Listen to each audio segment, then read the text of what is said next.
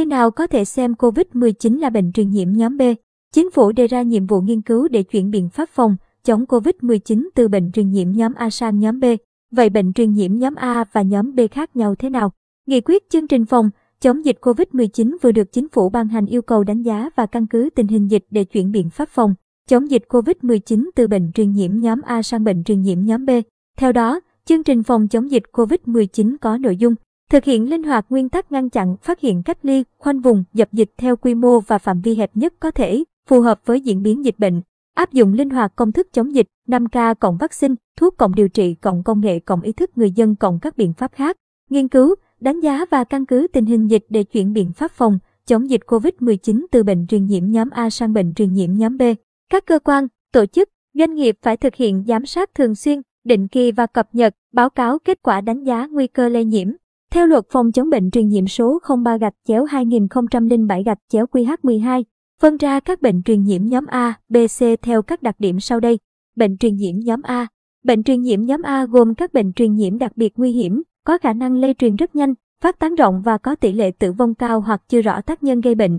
Các bệnh truyền nhiễm thuộc nhóm A bao gồm bệnh bại liệt, cúm AH5N1, dịch hạch, đậu mùa, sốt xuất huyết đu virus Ebola, lát xa hoặc ma bớt gây ra, bệnh sốt Tây Sông Ninh, bệnh sốt vàng, bệnh tả, viêm đường hô hấp cấp nặng đu virus và các bệnh truyền nhiễm nguy hiểm mới phát sinh và chưa rõ tác nhân gây bệnh. Ngày 29 tháng 1 năm 2020, Bộ Y tế quyết định bổ sung bệnh viêm đường hô hấp cấp do chủng mới của virus corona 2019 nCoV, nay gọi là bệnh COVID-19 đu virus SARS-CoV-2 vào danh mục các bệnh truyền nhiễm nhóm A, bệnh truyền nhiễm nhóm B. Bệnh truyền nhiễm nhóm B là các bệnh truyền nhiễm nguy hiểm, có khả năng lây truyền nhanh và có thể gây tử vong. Các bệnh truyền nhiễm nhóm B bao gồm bệnh đu virus adeno, bệnh đu virus gây ra hội chứng suy giảm miễn dịch mắc phải ở người, HIV/AIDS, bệnh bạch hầu, cúm, dại, ho gà, lao phổi, bệnh do liên cầu lợn ở người, lệ amip, lệ trực trùng, quai bị, sốt đen du, sốt xuất huyết đen du, sốt rét, sốt phát ban, bệnh sởi, tay chân miệng,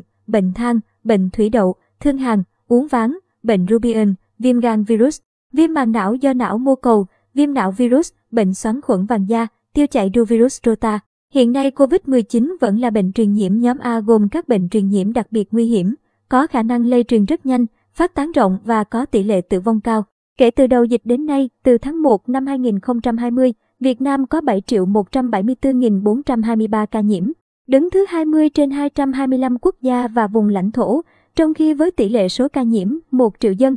Đợt dịch thứ 4 từ ngày 27 tháng 4 năm 2021 đến nay, số ca nhiễm ghi nhận trong nước là 7 triệu 166.780 ca, trong đó có 3 triệu 683.171 bệnh nhân đã được công bố khỏi bệnh. Theo Phó Giáo sư Tiến sĩ Nguyễn Huy Nga, Cục trưởng Cục Y tế Dự phòng, Bộ Y tế, thời gian qua điều kiện để coi là bệnh dịch lưu hành đặc hữu còn có nhiều ý kiến khác nhau, chưa thống nhất. Tuy nhiên, điều kiện tiên quyết là dịch ổn định, không biến động lớn về ca mắc, ca tử vong. Bên cạnh đó, miễn dịch cộng đồng đạt ở mức cao để ngăn chặn bùng phát dịch diện rộng, hệ số lây nhiễm trở về gần bằng một. Ngoài ra, hệ thống y tế có đủ năng lực để điều trị, cấp cứu người bệnh mà không bị quá tải. Một yếu tố quan trọng khác là tâm lý người dân đã ổn định, không lo sợ, kỹ năng tự bảo vệ sức khỏe đã được nâng cao. Đối chiếu với các điều kiện đó, thì Việt Nam dịch vẫn đang tăng lên, tỷ lệ miễn dịch cộng đồng chưa đạt mức cao, hệ số lây nhiễm còn cao, hệ thống y tế không quá tải, số ca tử vong đã ổn định, do đó Việt Nam đang trong quá trình chuyển sang bệnh lưu hành.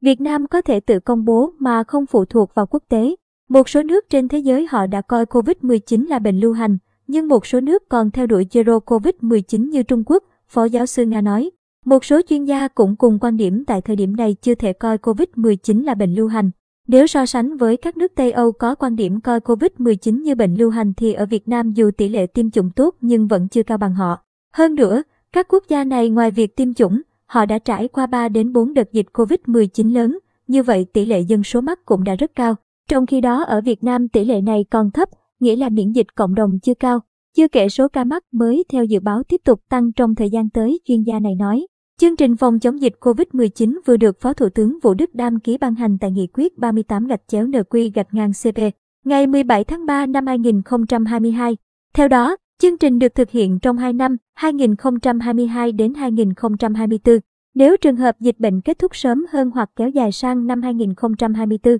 Bộ Y tế báo cáo chính phủ xem xét việc tiếp tục thực hiện chương trình này hoặc sửa đổi, bổ sung kịp thời phù hợp với tình hình dịch bệnh,